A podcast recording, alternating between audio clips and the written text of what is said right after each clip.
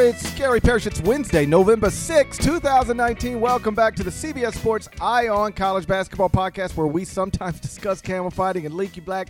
Matt Norlander is here with me, and by here with me, I mean like right across from me. It is 1:48 a.m. We're still inside New York's Madison Square Garden, inside dressing room one, where I'd like to imagine John Lennon sat once upon a time. We just watched the Champions Classic, and in a bit of a surprise, the lower-ranked team slash underdog won each game.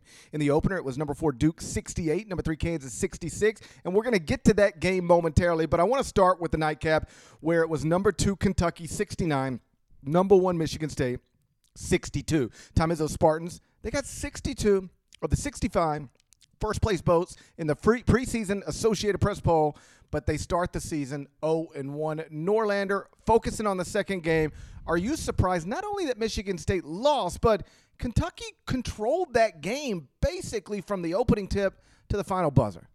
Look at us. Who would have thought? You and me right here, right now. He thinks he's a— Not me. He thinks he's that thing. Yeah. You think Paul Rudd. Paul Rudd. There we go. Not me. No way. Actually, I did. I actually knew we'd be there. You know what? I knew we'd be here. I knew this is exactly where we would be. This is exactly what would happen. Inside room one was, by the way, there's no shot John Lennon was ever here. Taylor Swift, maybe, but there's been many remodels and renovations to the garden, so I don't think John Lennon was ever in this. But you know what? Fine, I'll leave. Kanye? Maybe Kanye West has been here before. Potentially. Fine, Norlander. I'll leave here and I'll go straight to the Dakota building. Okay. I will be in the presence of a place where John Lennon was. I know he was at the Dakota building. You're not going to the Dakota building at 3 a.m. with all the freaks. That's not happening here. All right, games. Michigan State losing the way it did. Surprising. Even though each game wasn't over-the-top entertaining, at least they were relatively close. With Michigan State, and I'll get to Maxey and Kentucky in a second here,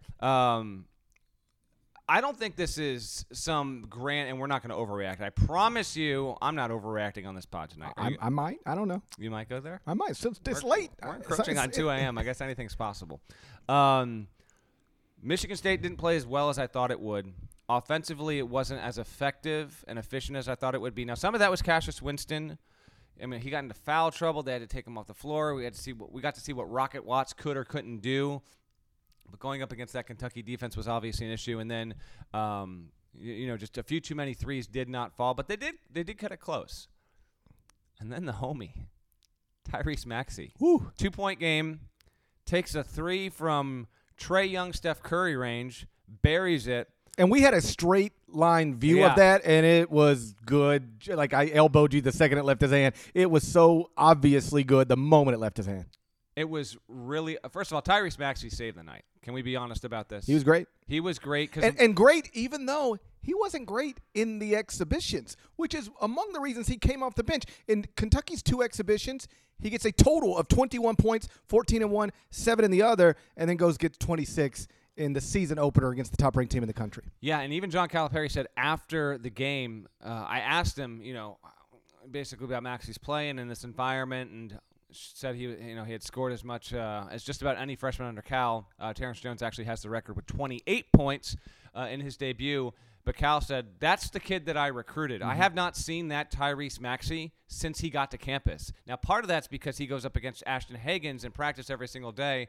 And even Cal was like, Maxey's worn down by Hagans, but he's always got a smile on his face. Like, he's never mad at it. He's got this incredible resolve to him. We saw that tonight.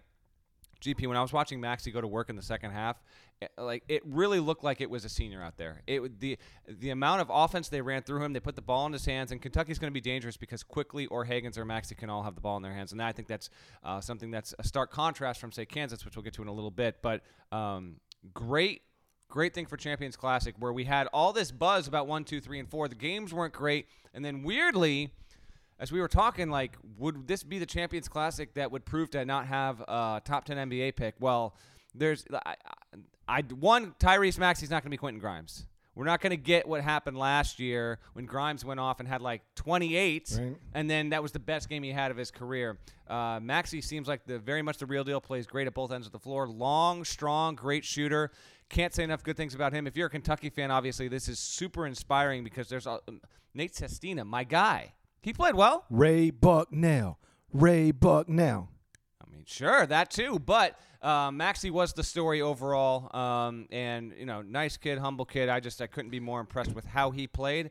And so now Kentucky looked the best of any of these teams. I don't know if there really is a true number one in college basketball right now after what we saw, but Maxey, I think it's fair to say, owned the night in the sport. Yeah, imagine you're a freshman.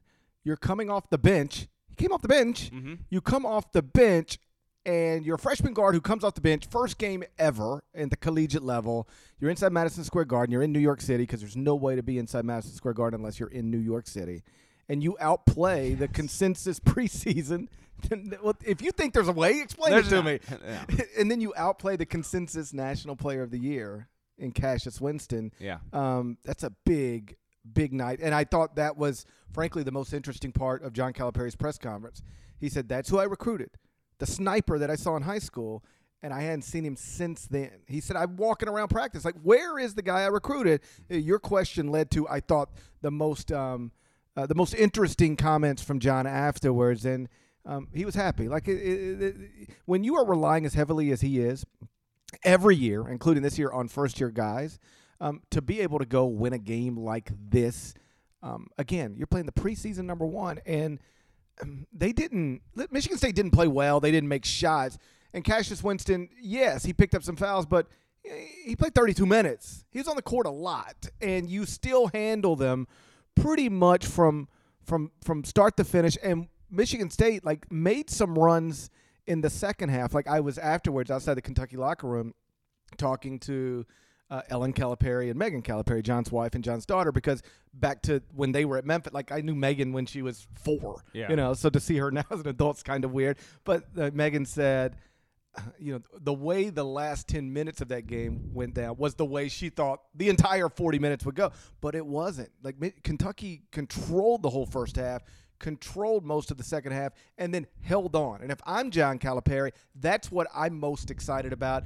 The number one team in the country with a veteran point guard and a Hall of Fame coach, that team came at you down the stretch, and you held them off, and then you extended the lead, and you were able to just make free throws in the final minute to win it. Really impressive stuff. Very impressive. And Maxey did give credit to Hagans, who we call the Bulldog. Winston was 1 of 7 from 3. Winston didn't have a horrible game. It was a just okay game, but we saw what – a really strong defense is capable of doing. Now, I understand Michigan State still isn't at full strength overall, but, man, that Kentucky defense was really inspiring because I don't even think they played an A game. I think they were strong, consistent. Michigan State was able to come back and give some scares there overall, but there wasn't enough opportunities for Tillman, I didn't think. Aaron Henry had some bright spots, but – with Kentucky getting what it got from Maxey, Hagans was serviceable. Sestina came up, and he was more impressive right off the bat in game one, Nate Sestina, than I thought he was going to be. Nick Richards got into foul trouble. That's still something he's got to curb. It showed up late in the game, which wasn't ideal. And then even Calipari said, with the young guys, as expected, just they need to get back. They need to get into the lab. And Khalil Whitney, decent first showing, but nothing too strong overall. It's a big, stark turnaround, though, from a year ago when we were in Indianapolis and Duke gave Cal statistically the worst loss of his career. Come back a year later, and it's a different kind of Kentucky team. You like the fight there. I think the experience matters. And then you throw in someone like Maxey. Like, he is a dynamic, potentially program-changing player. And I say that in these terms. Yes, people viewed Kentucky to be of championship Final Four caliber, and we even said 2 or 3 podcasts ago when we talked about our All-American teams, who would be the 2 or 3 most likely players not on that list to make us look silly at the end of the season. We brought up specifically Tyrese Maxey. Well, we brought up specifically whoever is Kentucky's best player, because that guy's going to be an All-American. If you're the best player at Kentucky, you're going to be an All-American. And Tyrese Maxey, even though he didn't look like it in the exhibitions, he looked like it in this game. He looked like he looked like so many other Kentucky players. Like, they almost always have a guy who can just go get a bucket when you need him to get a bucket. Cal compared him afterward in some ways to Jamal Murray, who was an incredible scorer at the collegiate level, has developed into a scorer in the NBA. It got to a point down the stretch where and the three-point shot you referenced at the top, I mean, that was all him. It's not like he came off a screen and somebody got in the ball. Like he just had the ball, and it was like so many late shot clock situations when you've got a guy who's gifted enough. Okay, now it's on you. Like the rest of us don't really matter right now.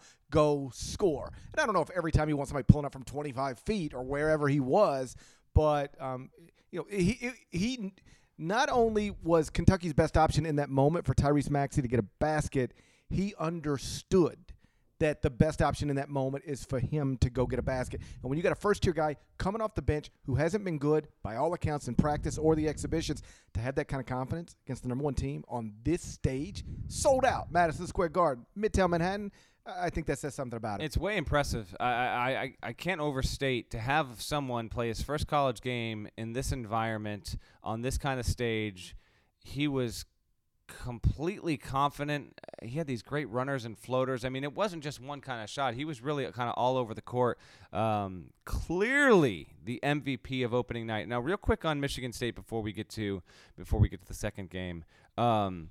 This is the kind of game that'll drive Izzo nuts because this game is unlike any other in that coaches, the players, they're working literally for months just to get to this point. And you don't know what kind of team you're going to see. And opening night can prove, devastating for plenty of programs. I mean, we had Nebraska get the floor wiped by UC Riverside, and we saw Alabama upset by Penn. Shouts to Steve Donohue. So there were some special shouts to Steve Donohue, without a doubt.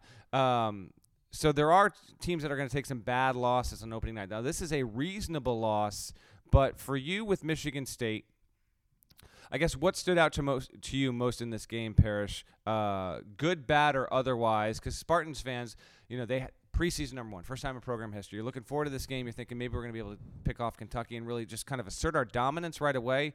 We did not get that from Michigan State at all. No. And you know what? Like, if anybody's equipped to handle a tough loss early in the season, it's Tom Izzo in Michigan. They've been through this stuff, right? And even John Calipari said afterward, like, he's been on both sides of this to extreme degrees. Like, big events like CBS Sports Classic and the Champions Classic, he's beaten good teams by 30. He's lost to good teams by what he said felt like 60, specifically referencing last season. I think he said 68. We lost by 68 last season to Duke. It wasn't actually 68, but it did feel like it was 68. And so, listen, guys like John and Tom, and really probably everybody in the building, they're equipped to deal with this. Like, if you think any team in the building tonight can win a national championship, even the losing teams. And so I won't change my opinion much about Michigan State. I'll drop them in the top 25 and one, obviously. But if you thought, 5 hours ago that Michigan State was the favorite in the Big Ten and a legitimate national championship contender, I don't know why you would move too far off of that after just 40 minutes. We know Cassius Winston's a special college basketball player. We know Xavier Tillman is a high-level college basketball player. We know what Tom has done throughout his career. I will say, though, and this is, again, not a big concern, but it seemed obvious to me, the more talented team was Kentucky. Mm-hmm. And it probably shouldn't be surprising, and Kentucky recruits at a higher level consistently than Michigan State does.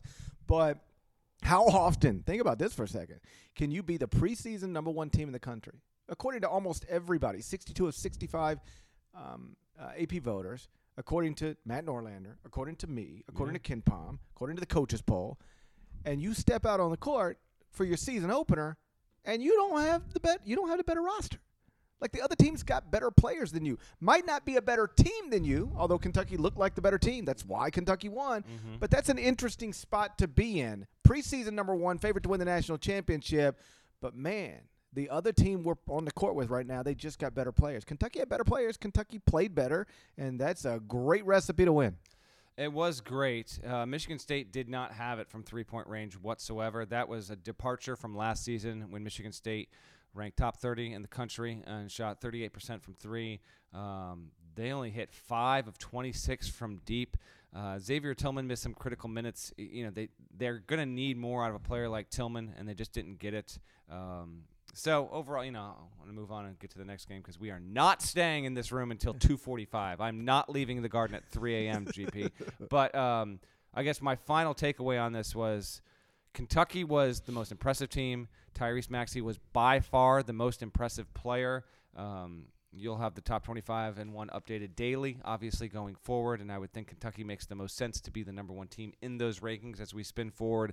But with Michigan State, not much concern yet because we're going to be talking about them in short order. They got to fly home, and they're going to fly back to the Eastern Seaboard next week. They play at Seton Hall on Thursday, November 14th, and so we'll get a clearer idea. And, you know, they're going against Miles Powell and the Pirates there, so we'll see what we get from them. But, you know, let's hold off on saying Michigan State wasn't the deserving number one team in the preseason.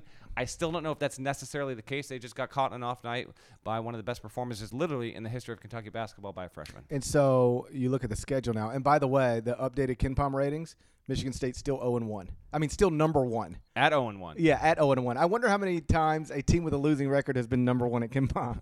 That can't be too common. No, I mean, you might get it occasionally after the first game in a given season, but really even that's not common because up until the past 2 years, Champions Classic has not been, you know, when these teams have been played, if they've been at the top. But, so yeah. Michigan State still number one at KenPom, 0-1 record, and to your point, they got Seton Hall next week. That's tough. I mean, Miles Powell dropped like 27. Yeah, no, Miles Powell. No idea who Seton Hall played, but I know he played well. Yeah, he got a bunch of buckets. I don't know if it was an official. How many guesses would it take us to guess correctly who Seton Hall played? Well, 20. We're not going to go through this right now. I mean, I can tell you right now. They played Wagner. They're dealing with Wagner. Okay. 105-71 victory over Wagner. Miles Powell got big buckets, and so that'll be a fun game next week. Two preseason first-team All-Americans squaring off against each other. And it's like this wouldn't be the craziest. Both these things could end up being true. Michigan State could start the season 1-2 and still win a national championship. That's correct. Yeah, and I'm not predicting that, but it's certainly reasonable. So that's that. Michigan State loses as the preseason number one to Kentucky in the nightcap. The early game was Duke and Kansas. We're going to get to that in a moment. But first, check this out. Are you looking for a new basketball shoe? If so, this is Gary Parrish here to tell you that the New Balance 2-Way V4 features the groundbreaking use of fuel cell technology with fresh foam, creating the ultimate combination of rebound and cushioning. Every step feels explosive and dynamic, and the upper construction features a lightweight textile that's supportive and breathable. So whether you're hitting the clutch shot or locking down the opposition, the 2-Way V4 gives you the tools to play at a high level. Learn more and purchase the 2-Way at newbalance.com.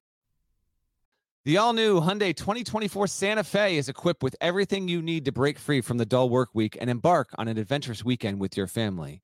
The Hyundai Santa Fe's features like available H-Track all-wheel drive, standard third-row seating, available dual wireless charging pads. You've got the H-Track all-wheel drive so you can take on those dirt trails and kick up some mud. Or the third-row seating gets your whole family in to experience the thrill together. The dual wireless charging pads make sure that no one gets stuck in the great outdoors with a dead cell phone. Think about those adventurous activities you can do, like me taking a ski trip up with the family, maybe going on a camping expedition, anything and everything. Learn more about the all-new Hyundai Santa Fe at HyundaiUSA.com. Call 562-314-4603 for complete details.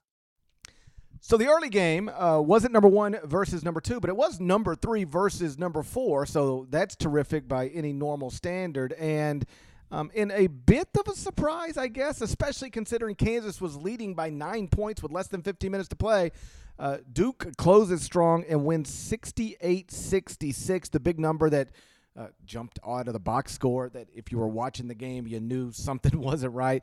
Kansas, 28 turnovers, 23 field goals, 28 turnovers in a 40-minute basketball game. If you're Bill Self, you tell me the answer to this question. Okay. Are you furious because your team just turned it over 28 times in a 40-minute game, or are you encouraged because your team turned it over 28 times in a 40-minute game and you still only lost by 2 to a top-5 team coached by Mike Krzyzewski? Or both. Both. No, I'm not copping out with a both answer. I hate when people do that. So sometimes both is the right answer. Yeah, pick a lane and decide. Sometimes both is the right answer. Would you like a slice of pepperoni or a slice of sausage? Both. But you're going to take a bite of one first, and what's it going to be? Probably pepperoni. That's right. So I think Bill Self should. This is a pepperoni type of loss, I guess. I don't know what the hell that means. Yeah, well, you lost me there for a second. Well, it's 2:05 a.m. So I would be more encouraged only because it's November, and if I was a head coach, I don't get completely psycho and lose my mind until about, you know, President's Day or whatever. You know, getting to when is President's Day? Isn't it like mid-January? Why do we even have that? I don't know. Makes no sense. We can't do this right now. If it was 4:15 in the afternoon, I'd venture down that. I'm not going to get into this, okay? It's just not well, going listen, to that's happen. Your homework assignment in advance of the next podcast. Figure out why we even do President's Day. Shouts to the presidents. I don't feel like they need We're that. We're at 45 right now. So I'm aware. Okay, so I'm more encouraged only because it's early November. It's fixable. It's aberrational 28 turnovers in a game. That's just unreal. But here is a legitimately concerning part, and what I take away from the Kansas side of this, they quite clearly, and I don't know if this gets, I don't know if you can fix this. They do not have a real backup point guard. When Dotson's off the floor, putting the ball in Marcus Garrett's hands does not seem to be a winning strategy. You know, Ochai Agbaji is like this power wing who can handle a little bit, but he's not really there. So without Dotson available, Kansas has a significant flaw, and I think the turnover issue won't dissipate. So that is one. And then two, for me, and if you want to take Kansas, go with Duke, whatever you want to do. The other thing I noticed was I don't think that Udoka Azubuike and Silvio DeSosa were on the floor at the same time tonight. They've got issues at the four and what they want to do if they want to try and play both bigs at once. David McCormick and Azubuike were on the floor simultaneously, and there were some decent moments there. But to me, overall, at the four, they still have some problems. I thought Duke was able to exploit that, and I thought Vernon Carey overall had like a solid debut. Obviously not the best Duke freshman on the floor, but I thought he held himself pretty well. But, yeah, Kansas playing the way it did, I was actually pretty surprised. I thought Kansas was going to win this by 8 to 10 points. That wasn't even remotely the case.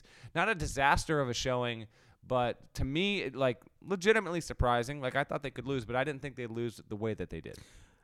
Well, yeah, I mean, I guess because you would never assume a team's going to turn it over 28 times, right? That's just not a normal thing in college basketball. And even if Kansas might have turnover problems throughout the season, that's so they're not going to have it to that level too often. And you mentioned Silvio DeSosa playing for the first time since being suspended. I don't know what the technical term was. Suspended, was it? Yeah, he was. Ruled ineligible. Yeah. He was removed from basketball. He looked like a guy who hadn't played in a long, long time. He only was on the court for a little more than 7 minutes. 0 of 2 from the field. He had 3 points and just 2 rebounds. Basically, a non-factor, right? So Kansas has got some stuff to figure out. They almost always figure it out. But to me, once you just sort of get past that 28 turnovers in a 40-minute game, the most interesting thing was Duke and the balance with which they played. Because I had a coach mention this to me back in the offseason, like at USA Basketball, because there are programs out there recruiting against Duke, and you know everybody's trying to sell an angle however you can sell it. And one of the observations this person had made was that if you look at Duke, they're constantly recruiting, 4 5-star guys, five. They're trying to get, mm-hmm. and yet in recent seasons, more often than not, everybody doesn't eat. It's been like 2 guys go and get everything, and then everybody else is a role player. And so do you want to be a 5-star prospect and go be a role player? They're not balanced there. Like last season, it was Zion and RJ, and then Cam would pop up every once in a while, or somebody else might have a nice game. But Cam and RJ were good. RJ and Zion were going to get most of the stuff done. A few years ago, it was, if I remember correctly, Grayson Allen and Brandon Ingram went and got everything, and then everybody else was a role player. And yet in this one, it wasn't like that at all. Tre Jones got a team-high 15 points. But then Matthew Hurt got 11. Vernon Carey got 11. Alex O'Connell got 9. Cassius Stanley got 13. So you've got No Duke player with more than 15. 5 players was somewhere between 9 and 15. And when I went into the Duke locker room afterward, I talked to Tre Jones about this. I talked to Jack White about this. I talked to Cassius Stanley about this. And they all, to a man, said, this is who we're going to be. Like, nobody's going to go out and get 22 a game for us this season. Some nights it'll be Cassius Stanley getting 19. Yeah. Other nights it's going to be Tre Jones getting 21. Other nights it's going to be Matthew Hurt, probably when he, flips in 6 3-pointers. Yeah. He's going to go out and get, 25. But nobody the consensus seemed to be it will be surprising if anybody on this Duke team averages 20 points per game, and also surprising if the top 3 or 4 scorers on the team aren't within a point or 2 or 3 of each other in terms of points per game averages. And I don't know if that's better or worse than just having 2 guys go out and do most of the work. Like, that whole Zion RJ thing, like, worked pretty well. They were the number 1 overall seed in the NCAA tournament, but it is different. And I guess I'd say this. I know everything Duke lost off of last season's team. Top 3 scores, 3 top 10 picks, 4 of the top 5 scores from a team that, like I said, was the number 1 overall seed. And they didn't enroll stars like Zion and RJ or even like Cam Reddish. But this team we watched tonight for 40 minutes, they are deep, they're balanced, they're tough defensively, and they took a punch from Kansas over and over again and responded each time. And then they're really strong at that point guard position. Like, Tre Jones was, the one bounce pass he got to Cassius Stanley. Like, I don't know who else in the country can make that pass. I don't know who else in the country can make the run Cassius Stanley made. I mean, I went back, watched the highlight, paused it. When Tre Jones has got the ball and he's looking for Cassius running, there is a Kansas player even with Cassius, and then 2 players he's got to get by him. They're the 3 people basically even or more advanced than Cassius Stanley. Just outran all of them. And then Tre bounce pass through a Kansas player's legs. Gorgeous looking play. Really just about as fun of a transition basket as you'll see. They don't have the star power, but I do believe they're talented enough to, I don't want to go crazy, but yeah, maybe win the 6th national championship of Mike Krzyzewski's career. I'm not predicting it, but if the question is this Duke roster that lacks star power good enough to cut nets in April? My answer would be yes. I think it probably is. Cassius Stanley could be the player that provides the right kind of swagger, attack that this team will wind up needing. I loved him on the grassroots circuit. Wasn't super consistent, but he showed a lot here Tuesday night that made me think that he would be a good fit when he originally committed to Duke. So for him to play the way that he did and step up was significant. Krzyzewski said afterward that we won because of Tre, and I definitely agree with that. Well, he's going to say that a lot. He's going to say that maybe every game. It really might be every game.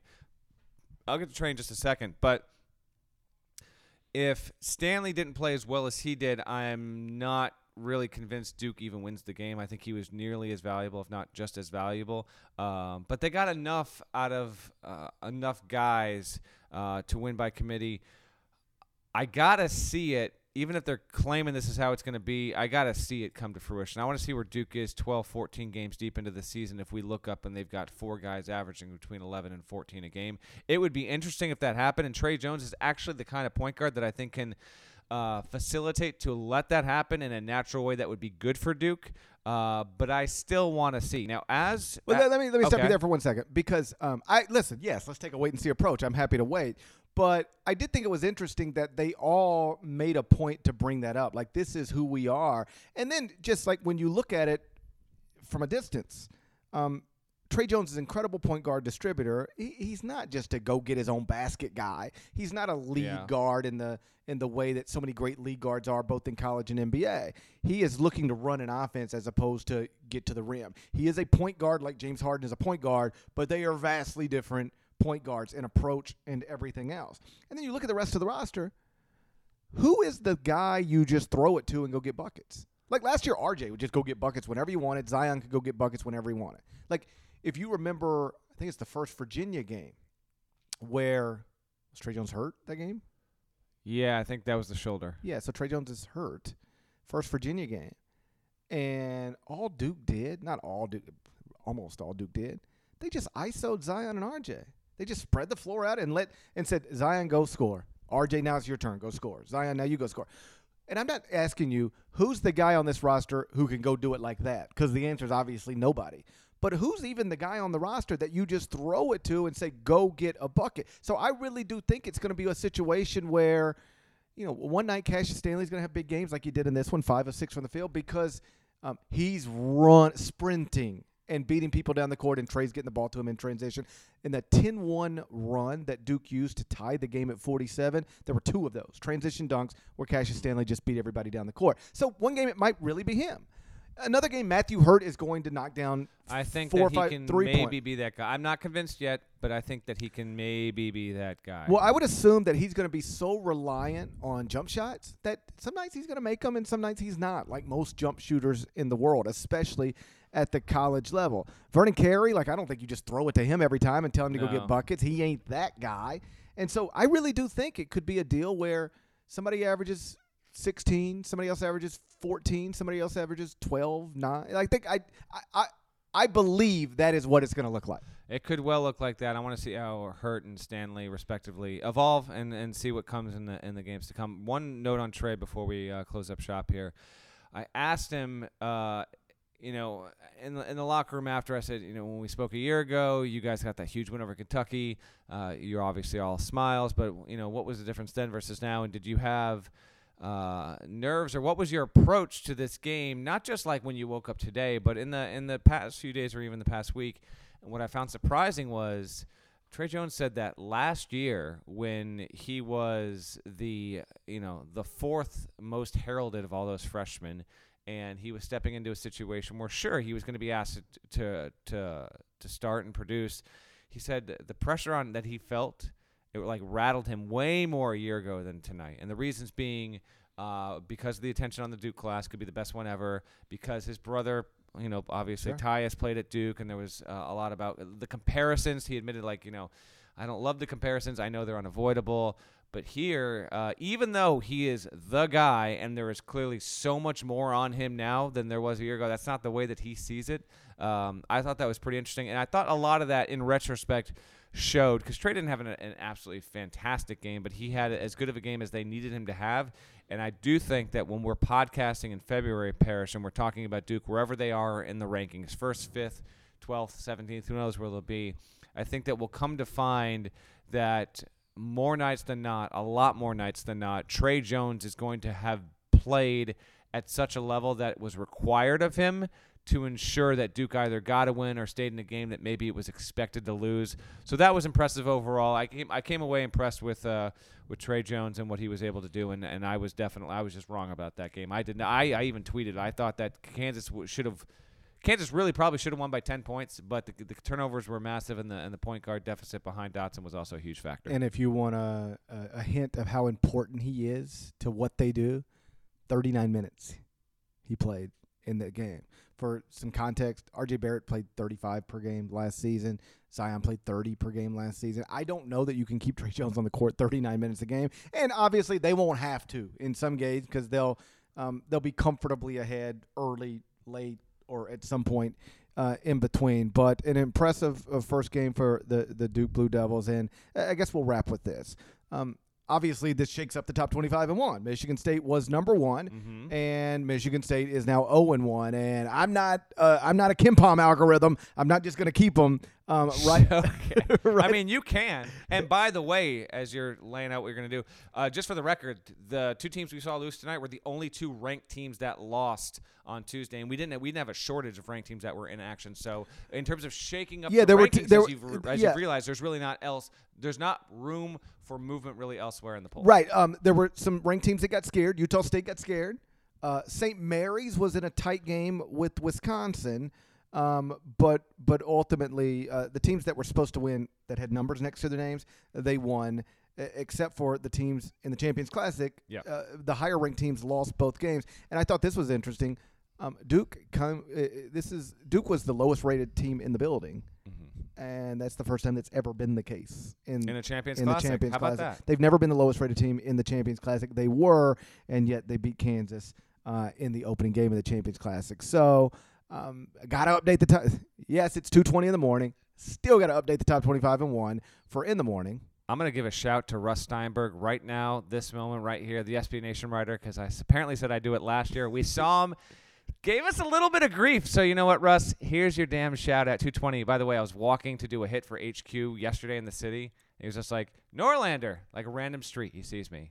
Kind of freaky. But you know what? I'm cool with it, Russ. No, it was fun walking or being – and that's – like, listen, I like the idea of moving the Champions Classic around, I guess. But, man, it's nice when it's here. It's the best when it's here. It's best when it's here. The garden was on fire. And then all not that, literally, but yes. And then all, it really would have been incredible. That would have been a hell of a deal. If the garden was on fire. If the garden was on fire, that would have been hell of a deal. Actually, we probably should have led the podcast with that if it was. But, like, walking around New York City just today – And also last night, because I got in, what's today? What is today? Today's Wednesday. Now it's Wednesday. I got in Monday and had to do, we talked about this already, HQ interviews with Bill Self, Tom Izzo. But walking around the city, like all around the garden in the bars, restaurants, it was just Kansas fans, Kentucky fans, Duke fans, Michigan State fans. And, yeah, I had, I think, 3 different people stopped me just on the streets to shout out Devin Downey. All right, guys. Now, listen, like, I'm not suggesting anything. Like, it's not like I can't walk around New York City because I get my – I'm walking here. Nobody cares. But, like, people you had an incredible amount of college basketball fans in a pretty compacted place in Midtown Manhattan, and you felt that when you were walking around the city. You were bumping into people in Kentucky jerseys and Duke jerseys. And so shouts to all of them, everybody who took a chance took an opportunity, took a moment to say hello. So back to the top 25 and 1. Sure.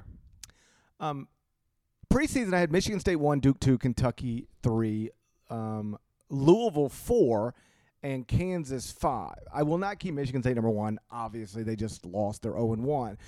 If I were just moving up based on, hey, the team in front of them lost, let's move everybody else up, it would be Duke number 1 and Kentucky number 2. But I think, I'm definitely sure, I'm going to move Kentucky to number 1 and keep Duke number 2. And the rationale would be pretty simple. I think Kentucky was the most impressive team in the building. We watched 2 games, 4 teams, and I think Kentucky was the most impressive. They beat the number 1 team. It doesn't mean that if you beat the number 1, you get to beat number 1, but it's easy to justify if you do it. C, if I move Duke to 1 and Kentucky to 2 and Kentucky goes to number 1 in the AP poll, Kentucky fans will be messing up my mentions nonstop. Oh, you love that. I got no interest in that. So I'll go Kentucky number 1. I'll keep Duke number 2. And it is hilarious to me because every preseason, literally every preseason, when we rank Kentucky and Duke, wherever we rank Kentucky or Duke, and it's going to usually be high. Unless it's Matt Norlander's rankings, then he might have Duke number 10. That's correct. In the 1 to 353. But the rest of the world. Let's just play out the season a little while longer. The rest of us have Kentucky and Duke very, very high every single preseason. And every single preseason, the thing I hear most often is, oh, God, overrating Duke again. Oh, God, overrating Kentucky again. And now you look up, and at least for my purposes, in the top 25 and 1 on the second day of the regular season when folks wake up, Kentucky will be number 1 and Duke will be number 2. And I think that's probably at this point in the season the way it ought to be. We told these poor people they'd have a podcast at 2 a.m. We've actually heard from some of you who said you were going to wait up until 2 a.m. after. I got a tweet from a gentleman who, because we were joking about, like, listen, people in Japan couldn't listen to it. Yeah. Like, we might need to do a Rui Hachimura segment to keep them interested. I got a tweet from a guy who actually is in Japan, and so he is fired up, and he is ready to listen to the Ion College Basketball Podcast. So, with that, let's get out of here. By the way, just a quick note: I'm going to, provided I can make it there, I'm going to be at Virginia at Syracuse tonight because it is Wednesday. And then we will pod again. The next pod will be Friday. So if anything notable happens from that in between here and there, just a heads up on the reporting end of things. I'm making the scoot up to Syracuse. See the reigning national champions open on the road. That almost never happens in college basketball. So we'll see what Virginia can do. And, yeah, close up this bad boy. And I've got a 7 a.m. wake-up call for an early flight back home. So if I happen to bump into you, if you're a Michigan State fan, Kentucky fan, Kansas fan, or Duke fan, at LaGuardia earlier in the morning, and I look like I haven't slept – it's going to be because I haven't slap. Shouts to Devin Downey. Shouts to Chester, South Carolina. Shouts to Terry M. Fantigle. He's the legend. Shouts to Larnell. And please go subscribe to the Island College Basketball Podcast via Apple Podcasts. That's the best place to do it to ensure you get these episodes in your phone ASAP. Rate it favorably while you're there. 5 stars, nice comments. And we will talk to you again on Wednesday. No, we won't. Will we? It is Wednesday. It's Wednesday. It's 2:26. We will talk to you again on Friday. Yes. Till then, take care. Good job, Norlander. Thanks for handling that. I figured.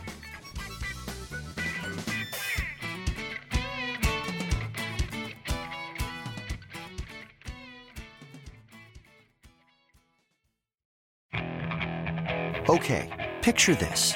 It's Friday afternoon when a thought hits you. I can waste another weekend doing the same old whatever, or I can conquer it. I can hop into my all-new Hyundai Santa Fe and hit the road. Any road. The steeper, the better. Because my all-new Santa Fe is available with H-Track all-wheel drive, so I can hit the trail without a worry in the world. Heck, with 3 rows and best-in-class rear cargo space, I can pack the whole family in with all our gear. We've got available dual wireless charging for our phones, so we'll never lose touch with civilization, and we won't lose touch with the primordial power of Mother Earth. So which is it? Waste the weekend or do something a little more epic? And conquer it in the all-new Hyundai Santa Fe. Visit HyundaiUSA.com or call 562-314-4603 for more details. Hyundai. There's joy in every journey.